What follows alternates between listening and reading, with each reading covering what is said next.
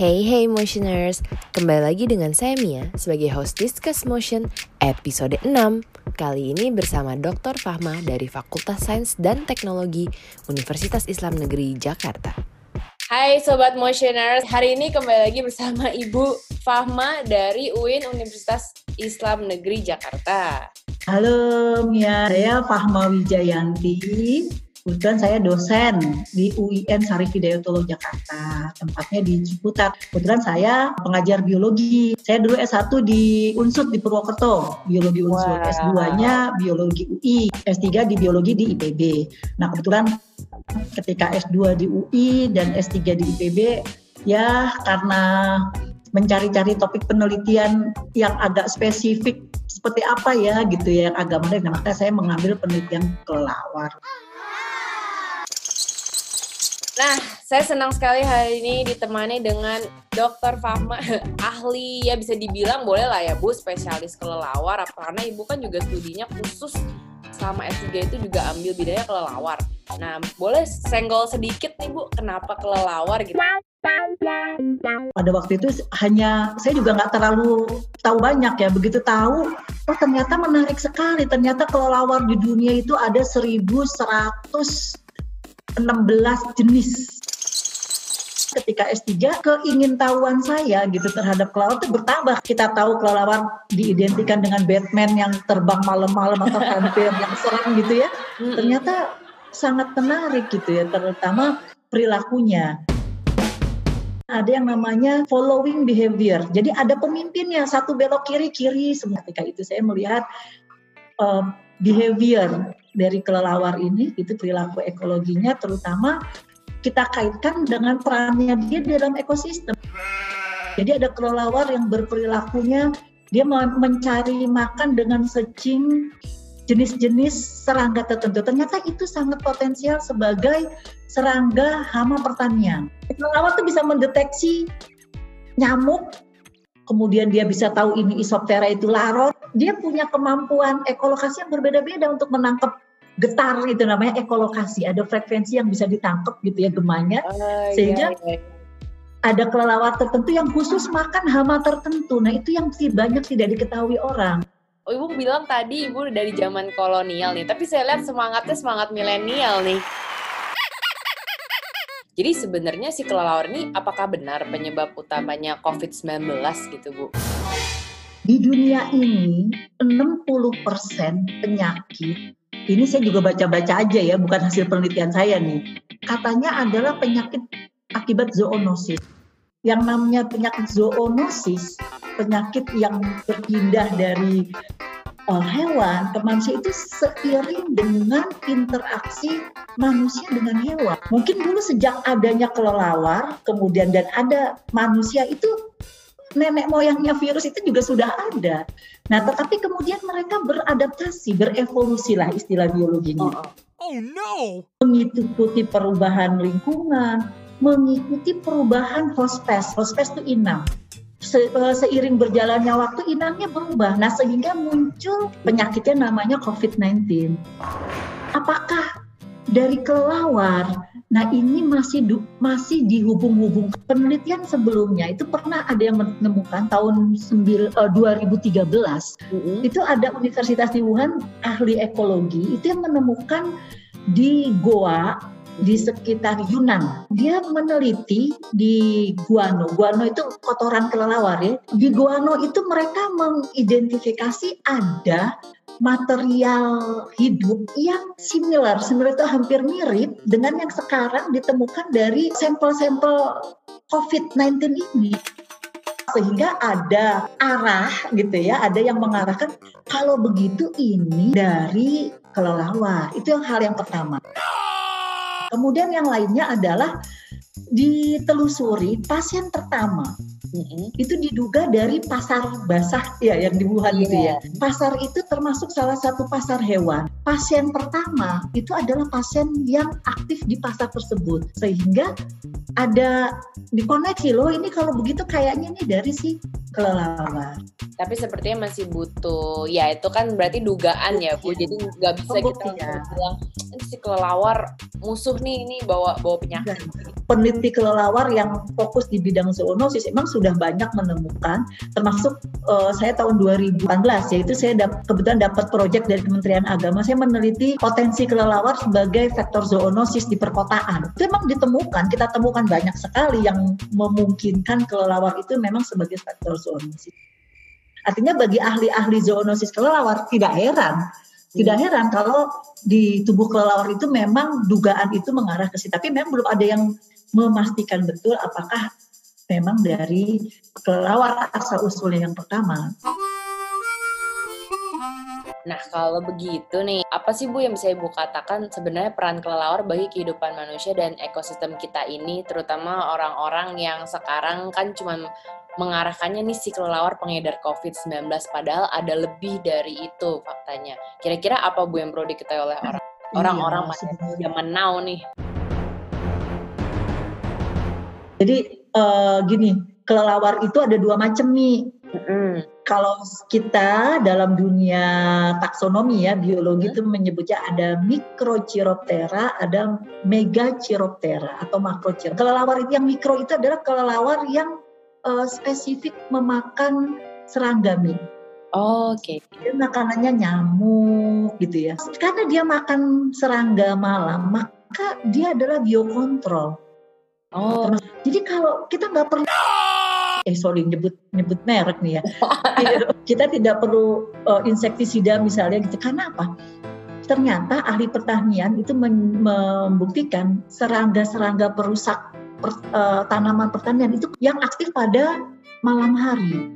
Yang namanya hama wereng, kumbang malam itu aktif pada malam hari. Sehingga kalau ketika populasinya banyak itu kita tenang saja karena ada yang makanin si kelelawar. Kalau bahasa kitanya kampret tuh kelelawar tuh. si Yang kamu. kecil-kecil. Ah, kampret. Eh, Makanya saya bilang, saya kadang sama mahasiswa gini, kalau ada, kalian coba ya kalau ada orang marah bilang, kampret lu, eh jangan macam-macam, kampret tuh cakep, baik, pinter. Nah, itu banyak ceritanya. Jadi ketika dia memakan hama, eh, memakan serangga itu, itu, itu adalah biokontrol hama. Hmm. Nah, ketika kelelawarnya hilang, maka itulah yang terjadi sekarang. Petani heboh karena kalau tidak disemprot insektisida, pertaniannya tidak. Kemudian yang lainnya adalah tadi yang satu mikro, yang lainnya adalah mega chiroptera itu kelelawar yang agak dia pemakan buah. Nah, yang makan yang mega chiroptera ini dia tidak hanya memakan buah, kalau makan buah kan biasa. Ini masalahnya kelelawar itu pernah lihat nggak? Jadi ketika dia makan jambu biji, Mm-mm. itu dia diambil dari pohonnya, kemudian dia terbang ke tempat lain, Mm-mm. dia nangkring di tempat lain, kemudian buah itu dimakan, diisap-isap sarinya, bijinya dilepeh. Oh, Nah, ketika dia melepeh biji itu adalah fungsi distributor. Kelelawar ini mampu terbang sejauh 60 km.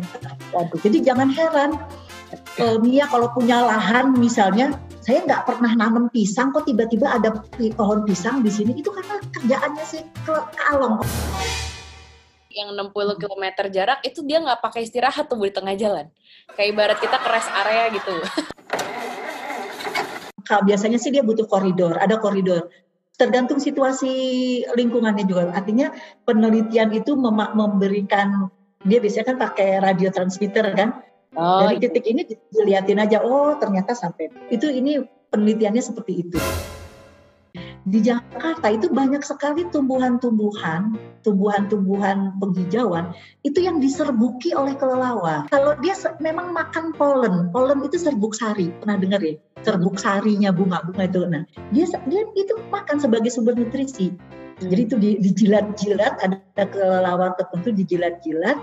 Nah kemudian ketika menjilat itu adalah proses penyerbukan. Serbuk sari itu kan spermanya bu, spermanya bunga kan. Nah dijilat sama si kelelawar itu dijatuhkan ke ovum, ke ovariumnya, sehingga si bunga itu bisa pembuahan. Tahu nggak Mia? Yang namanya pete, durian dan jambu batu itu setelah diteliti hanya kelelawar yang bisa menyerbuki bunga-bunganya. Contohnya gini aja deh, bunga durian pernah lihat nggak bunga durian? Jadi bunga durian itu tuh kelopaknya okay. uh, kaku tebal. Mm-hmm. Nah, dia hanya membuka dengan tubuh kelelawar karena kelelawar kan berat, itu kebuka dan dia membukanya pada jam-jam tertentu yaitu ketika malam hari. Kenapa malam hari? Karena ada tekanan osmotik yang kelayapan pada malam hari itu bukan kupu-kupu, bukan burung, tetapi si kelelawar. Nah yang seperti itu orang nggak aware karena memang tidak menarik ya karena kelelawar itu kan keluarnya malam hari sehingga nggak banyak nggak banyak orang yang melihat perannya dia gitu dianggap tidak berperan. Ini luar biasa sekali ya informasi ini dari Ibu Fama. Saya juga jujur ada beberapa hal yang baru untuk saya, terutama yang masa menjilat-jilat sperma tadi. itu saya baru tahu dia ternyata perannya sama kayak kupu-kupu dan juga kalau saya sering familiar betul, ini kan dengan lebah gitu. Ada jurnal di Nature uh, oleh Profesor Michael Letko dan teman-temannya. Katanya hmm. alih fungsi lahan seperti dirubah menjadi perkebunan dan penggunaan hutan itu jadi salah satu faktor yang mengganggu sebenarnya Bu ya. Jadi itu salah satu faktor dari manusia yang mengganggu suplai makanan mereka dan hal ini juga meningkatkan tingkat kontak manusia dengan kelelawar karena ya habitat ya, mereka betul. Kelelawar itu semua spesies itu punya perilaku spesifik lah. Nah salah satu dia dia punya perilaku kayak punya rumah gitu loh. Nah kelelawar yang habitatnya di hutan itu secara humingnya dia, secara behaviornya, itu akan mem harus mempertahankan habitat itu karena apa? Karena sudah spesifik. Jadi secara fisiologi, secara environment, segala sesuatunya. Karena kelawar itu nggak punya blind ya, dia buta ya. Dia tidak bisa tinggal di tempat yang terlalu terbuka karena dia harus ada yang memantulkan ini apa ini apa sehingga dia bisa mendeteksi oh ini ini benda apa benda apa begitu ya. Tapi tidak bisa juga terlalu crowded misalnya terlalu rapat. Nah tadi benar sekali kalau hutan-hutan itu yang tadinya adalah memang habitat kelelawar dengan spesifikasi se selama ribuan tahun dia sudah beradaptasi kemudian itu dihilangkan ya. maka dia tidak bisa pindah oh, dia akan mencari kondisi ke mana lagi ke mana lagi gitu mau tidak mau dia pindahlah ke kebun-kebun yang kurang lebih agak-agak mirip. Nah, tetapi di kebun itu kan dianggap punya manusia, ada manusia. Sebenarnya kalau kalau misalnya nih tuduhan orang atau dugaan kita bahwa coronavirus itu memang dari kelelawar, ya sebenarnya kita harus berintrospeksi juga gitu loh. Ini kelelawarnya mendekat ke kita atau kita yang merambah rumahnya dia gitu loh. Tuhan itu kan sudah memberi tempat masing-masing, gitu kan? Yang ini di sini, iya kan uh, primata di sini, ini di sini. Nah, tetapi kemudian diacak-acak oleh manusia, gitu kan? Gitulah ya sehingga memang benar sekali. Jadi perusakan habitat itu menyebabkan dia mencari kondisi yang paling memungkinkan yang kebetulan dekat dengan komunitas manusia. Akibatnya seperti itu.